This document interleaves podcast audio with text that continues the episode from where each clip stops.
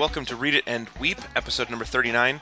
We are the podcast about bad books, movies, and television. Today we are talking about Atlas Shrugged, Ayn Rand's novel about a dystopian future set in the past where America gets taken over by communists and the rich rebel by making long speeches at parties. We are reading the second quarter of the unabridged version, which on audiobook is hours thirteen through twenty-four. If you hate yourself or love us or both, you can read along with us. If you go to audiblepodcast.com slash read it and weep, Audible sponsors us, and they will offer you a free audiobook by signing up to be a trial member. So you sign up, you get to download any book. You can download the abridged version of this and only waste a quarter as much time. And then you get to keep the audiobook even if you cancel the trial subscription before they start charging you. So that also very, very much helps us, and thanks to Audible for sponsoring the show. Joining us today, we have a very special panel, uh, so let me introduce them all. Up first, all the girls claim to have slept with him to hide their embarrassment that he actually turned them down. Little do they know that he's only pretending to be a slut. Ladies and gentlemen, it's Ezra. If you like Steel, you'll love me. I can't wait to find out why. Also joining us today, he is a great pirate of the high seas, robbing from the poor to give to the rich. That's right, it's Chris. I pillage for the rich. I'm like reverse Robin Hood in a windbreaker. Watch me. And we have a very special guest today. His job is to create things for his brother and his friends to destroy, which is exactly how it should be for a younger sibling. Ladies and gentlemen, uh, please welcome Forrest to the program. Hey, I'm going to go build a railroad and give it to somebody else, so that's all. You'll be very busy today, I can tell. And, of course, today I'm your host today. I'll give you the secret recipe for my medal, but only if you try to humiliate my mistress first. My name is Alex. Hey, Alex. Hey, Alex. Hey guys. Uh, secretly, though, I kind of want the newspapers to find out that I conquered the Ice Princess. I mean, if we're going by difficult to attain, really, like, the most impressive person to sleep would be, like, like a statue or something like that. Because, like, if you get a statue to fall in love with you, like, damn. You should, you should what if it was an ice ice statue? And a statue. You knew exactly where I was going to go with that one. Well done. I think I saw that movie. Wasn't that uh... Wasn't that bad? Yeah, it was bad. Maybe a puppy instead. Maybe. Those are an easy get because they'll lick anybody. Oh! Sick burn, Jacob Black. What up? If you attain, like, a statue of a puppy, is that sort of a... How did we never discuss the possibility of an ice statue of a puppy? Huh, that's the best of both worlds. Yeah. Or the worst of both worlds. Oh, yeah, well, kind of the worst of both worlds. Assuming the part you like about the puppy is its shape. Yeah. Uh, shape and not at all friskiness. Yeah. Or warmth. Yeah. Right. Terrible.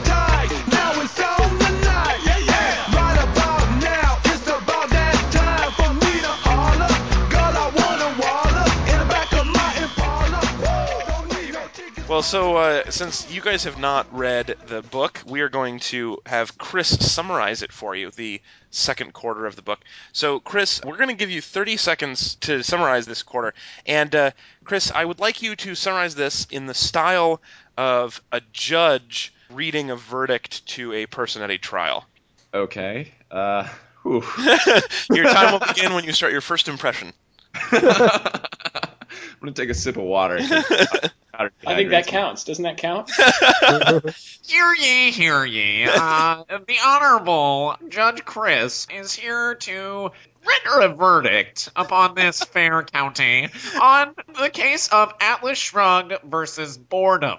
In the case of Atlas Shrugged versus Boredom, the charges are that this book is a series of lists, talks in circles, and has tiresome politics. The country is disintegrating because, well, we spent the entire first portion of the book building a railroad, and, and now we're tearing it up again because life is a futile exercise. Uh, the government is now passing laws that make business and, in general, being heroic and awesome uh, illegal. We're now just forced to sort of writhe around like little worms. In other news, Lily knows that Hank is sleeping with Dagny. Nothing comes of this. Guilty of boredom.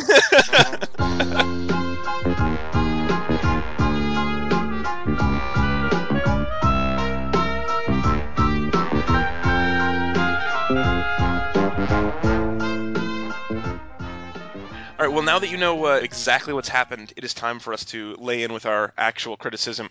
As always, we will start and end with a compliment and put how we really feel in the middle. Forrest, as our guest, you have the choice to go first or last in the major compliment round. I'll go first. Please. Well, um, this is perhaps a little earlier than this portion started, but uh, when, when the John Galt line goes up and Dagny is talking to all the reporters, she's getting on the train and then somebody shouts out, "Who is John Galt?" And she responds, "We are." And I found that really actually impressive that it turns out all of these people are John Galt because they've had the time to find the Fountain of Youth, uh, find the lost island of Atlantis, and build a revolutionary railroad. I, I find that really impressive, and I, I have to compliment them for that. Do you guys know what this is? This is being John Galtovich. yeah, John Galt, John Galt. Yeah. Yeah, we got to find that air duct to get into the Yeah, yeah, the, the, the John Galt head. Get into John Galt's head so that he can we can live out our lesbian fantasies. That's the only part I remember of that movie. Yeah. Uh, and the team. Oh, all right, excellent compliment for us. Uh, Chris, I believe it's your turn to go second. Um, my compliment, uh, this book surprised me a little. I didn't think it would get this grim. Huh. By the end of this section, the country is really, you know, fucked up. Like, things look bad. And I was pretty much expecting, like, an object lesson sort of thing. Like, a few companies fail, and this is why you always leave a note. You know, sort of but uh, instead, you know, everything is like falling apart, and not that it makes it better. It probably makes the book even more stupid and, and you know, bad, but it just, you know, kind of surprised me. Yeah, way to so. go there. Excellent. I'm going to go third. One of the bigger scenes in this section is a trial scene where uh, Rearden is put on trial for secretly selling his awesome metal at greater quantities than he's legally allowed to. Cause You're a uh, crook, Captain Hook. uh, and uh, and during the trial, she says, and I quote, "The layout of the room suggested a panel putting something over on a mentally retarded public." It took her twenty hours, but she finally told us how she feels about us. and, all right, Ez. Uh, yeah, so so you're talking about how she feels about the public, and there's actually a great line where she summarized the entire book, I think, also. Uh, I'm going to read it to you guys. I always like when they do that. Yeah.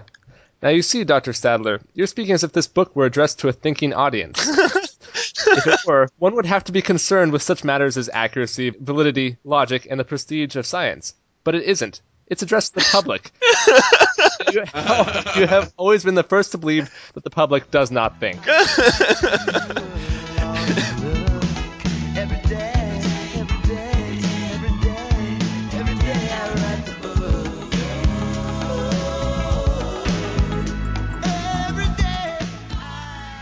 Well, so now to contrast with our compliment sandwich, it's time for our uh, new feature of Hate Boggle or Hate Bingo. There was some internal discussion as to whether or not this is more boggle-like or bingo-like. Anyway, we each have a list of five things that we think are the worst thing about this section of the book, and we're going to go around and, and discuss them and see who, see which ones we duplicate. And at this point, we haven't figured out a way for anyone to win or lose, so it's mostly just a, a conversation. Well, so who, who would like to offer up one of their Hate Bingo items? Um, I got one. Yeah. So a lot of this book is, uh, this section is spent trying to find the inventor of this engine. Yeah. Um, and it's basically just, you know, this conversation eight different times. I don't know where the engine is. I never heard of anyone who uh, who invented it. You'll never find it. Don't bother looking. Yeah. Uh, uh, repeat, repeat, repeat. And at one point, there's a cigarette there. That's pretty much that. This I, this is this is my first item too. I called it Long Goose Chase, where we don't gain or learn anything. Yeah, no goose. What the hell? I mean, I'm assuming that the engine will show up later, but for, at this point, we just didn't find it, which would have been solved by a very easy. She looked for a long time and couldn't find it. Yeah, that's that's a fine way to compress time, Ayn Rand. That works too. That's actually how it was in the abridged version. Is it really, Forrest? They didn't cut anything down except for that, and it's like twelve hours short. Good, so um, I got either a point or no points because of that. I don't remember which.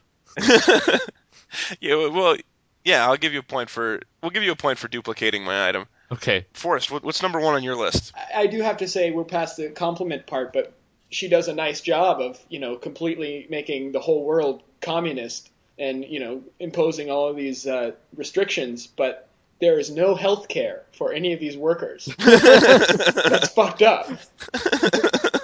she does not know how to write a true communist government that gives people health care. It, it does have some communist uh, inaccuracies. It's a very good point. Yeah. Did anybody get that one? I'm guessing no. No. So does Forrest get a point now also? Yes, Forrest gets one point for that. Good job. Yes. The first item on my hate boggle is when things are falling apart, when companies are failing, there's like two hours of A causes B, causes X, causes Y, causes Z, and nobody thought that that would also cause E, F, and G, but, but it did. It did. And so it's just, it's a list. It, it's like Deuteronomy, you know. Failure begot failure begot failure. You know, and you can only read that list so many times. Yeah. Zero number of times, Chris. That's how many times yeah. you can read that yeah. list. Chris, you also get a point for not duplicating. So, from having done a lot of like live theater, uh, I really hate wasting people's time. And so I understand at this point in the book that all the rich people have gone to Atlantis and that there's paradise for rich people there. Launch the fucking rocket already. Stop telling me about the rocket. Launch the rocket. Yeah. All right. No, I did not have anything about rockets. All right. Point for me. Do you have, do you have a last one? It's it's my turn? Yeah. When she goes to the cigarette maker and he, he endeavors to like find out who made this cigarette and he can't find the, the manufacturer. So he says, says, Miss Taggart, this cigarette wasn't made anywhere on Earth. Yeah, this is what it is. You're you're a cigarette connoisseur, and you've talked to all of your cigarette friends, and no one knows where it comes from. So the obvious conclusion is that it's a space cigarette. Yeah, with a with a dollar sign. Check your premises. Yeah, and one of them comes from space. Yeah, that's an excellent one. I'll give you a point for that one. All right. Yeah. Um, number four on my list is that everything is a fucking list.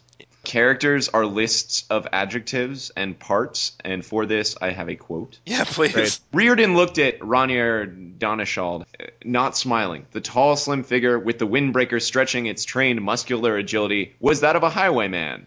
The stern marble face was that of a judge. The dry, clear voice was that of an efficient bookkeeper. You know, and you can just imagine this going on like, his arm was that of a blacksmith. His eyes were that of a wolf. You know? His what? Pelvis was that of a woman who's recently given birth. Yeah. And his feet were that of somebody putting something over on a retarded person. Yes.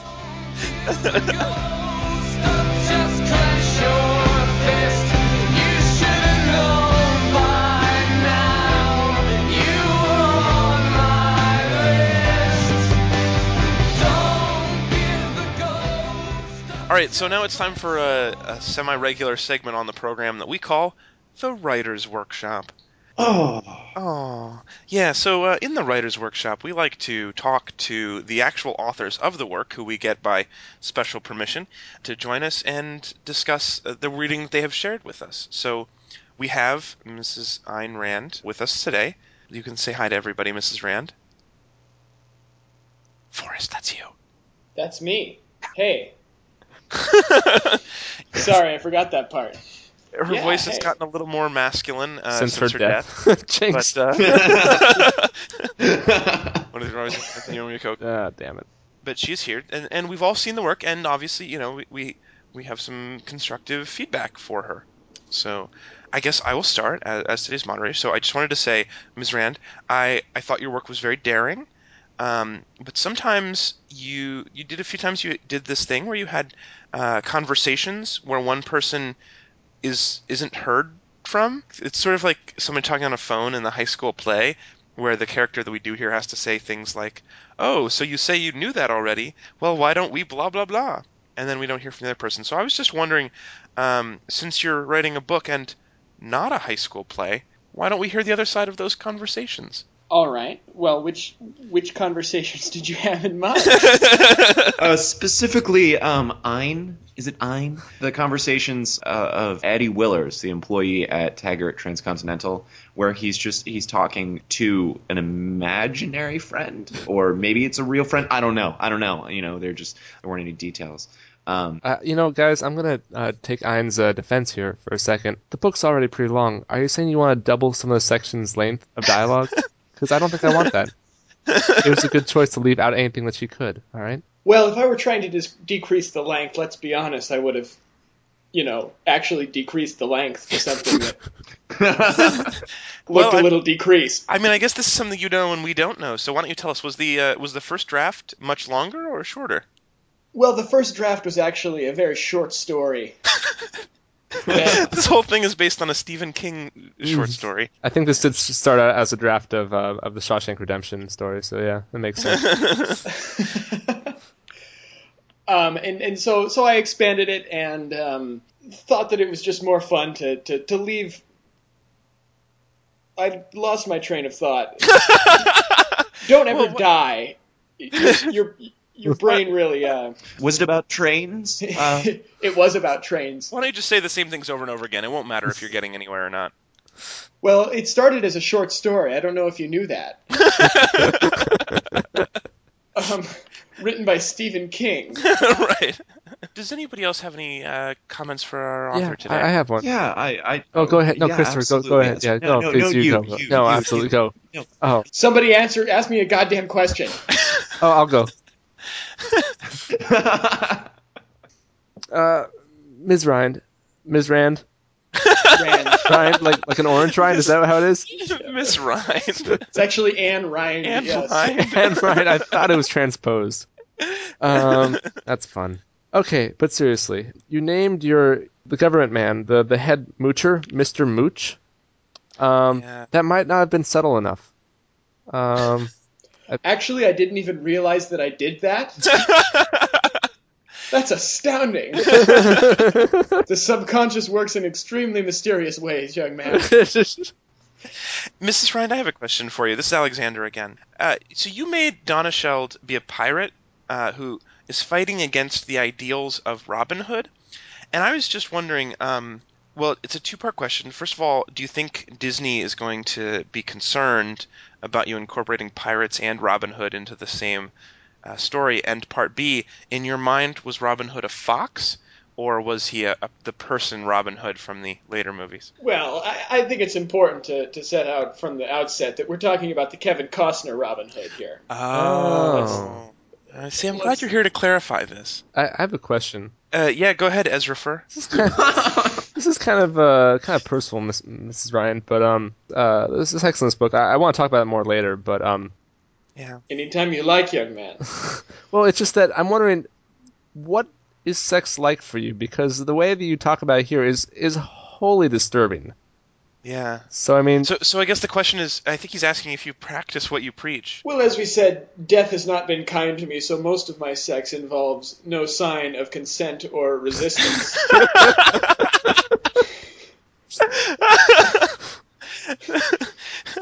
As opposed to all those people who death has been very kind for. Well, I mean, good for Tupac. Just saying. Touche.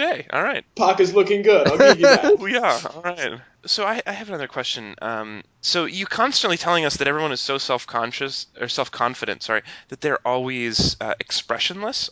Anyway, it reminds me of the Stepford Wives, but with businessmen. Uh, I was just wondering if you had any feelings on that, of whether or not your uh, super awesome businessmen were automatons. Or if, if they are robots, do you wish you were a robot?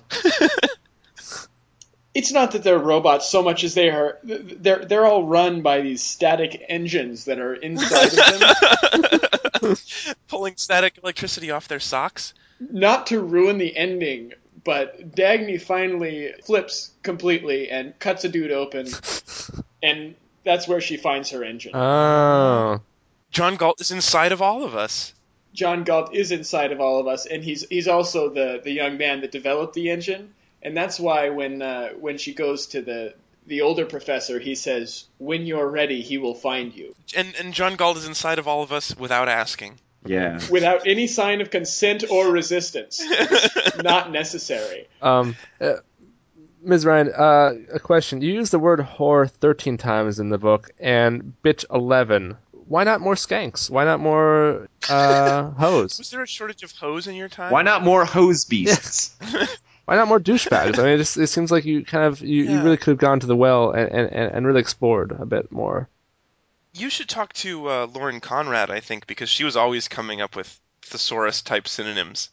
Yeah, like fucktard. Yeah, yeah, you should have tried yeah, fucktard. Yeah, there's only two uses of the word fucktard in this book, so I, mean, I think... Yeah. yeah, Miss Rand, I know you're dead and all, but I just ran a Google image search, and you were kind of weird looking.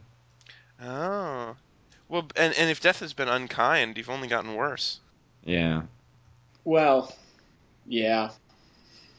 Oh, I was hideous, wasn't I? Look at that.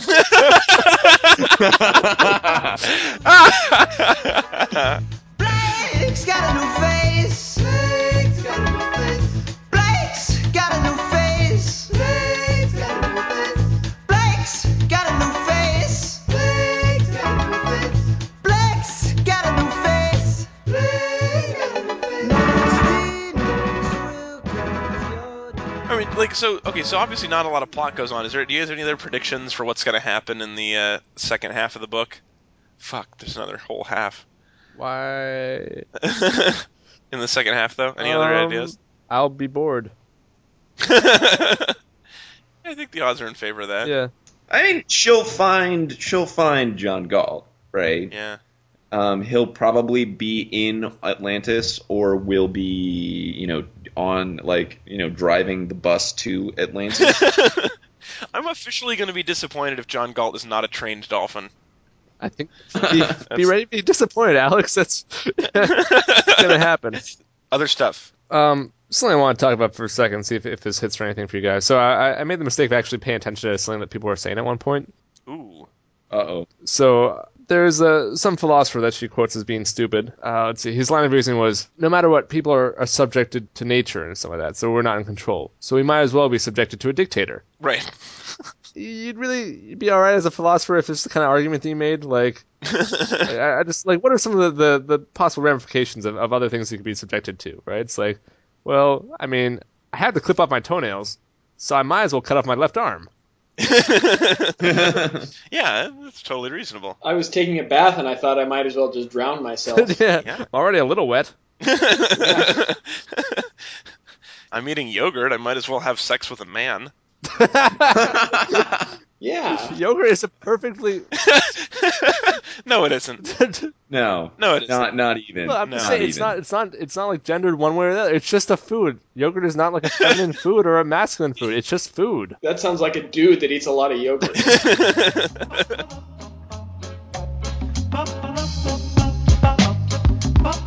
Yeah, yeah, I'm out, baby. Yeah. All right. Anybody else have other things? Well, all mine is still about the sex in this book. I just, uh... I mean, we can... I don't mind taking another stab at the sex. Like, it, it feels to me like the first one was the one that was most disturbing, and a lot of stuff after yeah. that has been just kind of boring. Yeah, right? It's like, like yeah. I got tired of my affair with my mistress. Yeah. Yeah, like, he's still fucking her. My favorite part about the sex was that they got to be the first ones to have sex on Rearden Steel rails.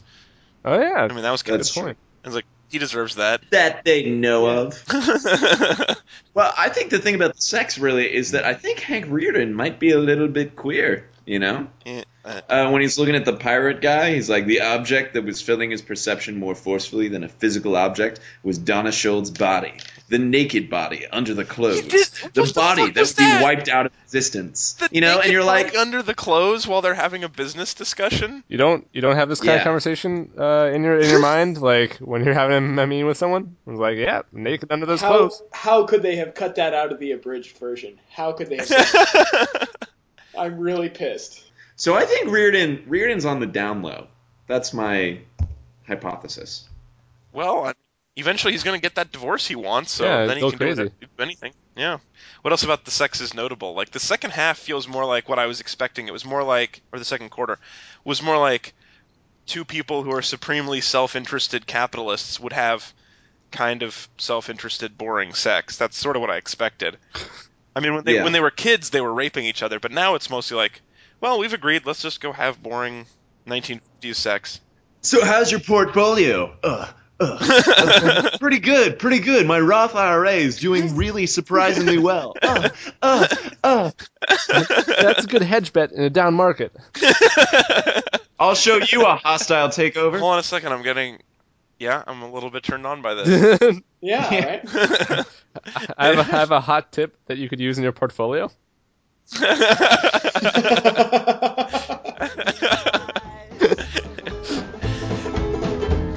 the bad businessman. Does his business while he can. Gets does his business bad.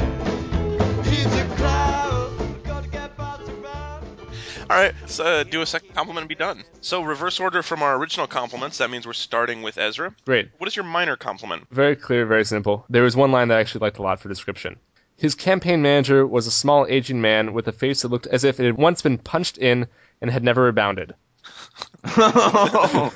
Ayn Rand sort of looked like yeah. that. Well, that's maybe right what you know. I don't know. Yeah, yeah. She was like, you know, people have been telling me all my life, my my face has been punched in, and it never came back. I'm going to make a character like that. I, I think, Chris, it's your turn. I'm going to switch with you because uh, the right what you know reminds me of mine. So she describes at one point what life is like from the point of view of that really great scientist and how sad it is to be the greatest in the world at something and just you're longing to find somebody who is good enough to also get what you have and to like hang out with you. So uh, she's also impressive at writing something she has no idea what it feels like. Even though the book has sold kind of well over time, this was totally panned when it came out. Was it really? Yeah, yeah. People hate it. Like it was. Yeah, critics hated it. Oh, well, that's good. So, wow. Yeah. It, so we're not the only ones for obvious Very... reasons. Anyway, so she she's also capable of writing what she doesn't know, and I I admire that. Yeah. Yeah. It does. Chris, Chris, that makes it your. Um. Yeah. So I figure this entire book, everybody is an archetype. You know, everybody's like, you know, just kind of stands for something or is like kind of a just a type of person, not really a, a unique character in and of themselves. Um, my compliment is that she busted out the wise old man who's a cook at the diner.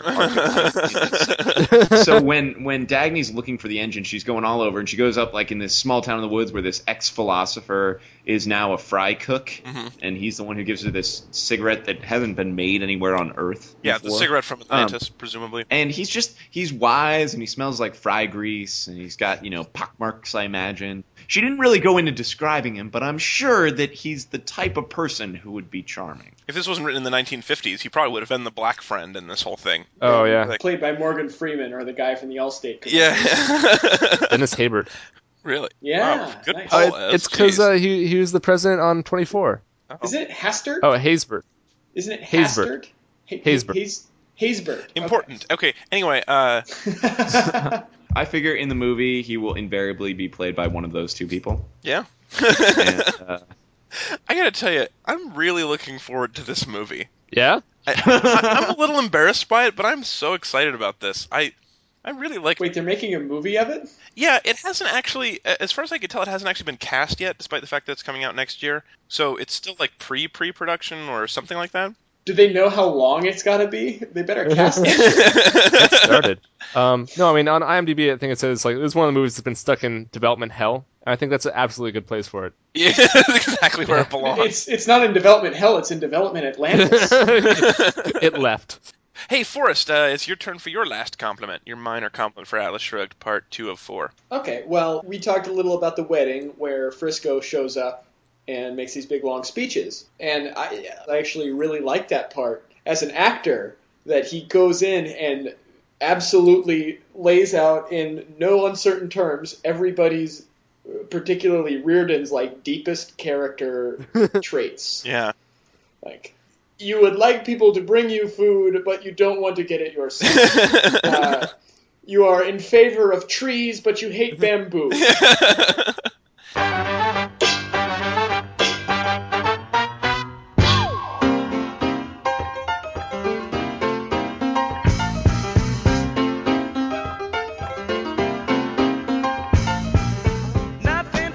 Well, that brings us to the uh, the end of our show. Uh, thank you so much for listening.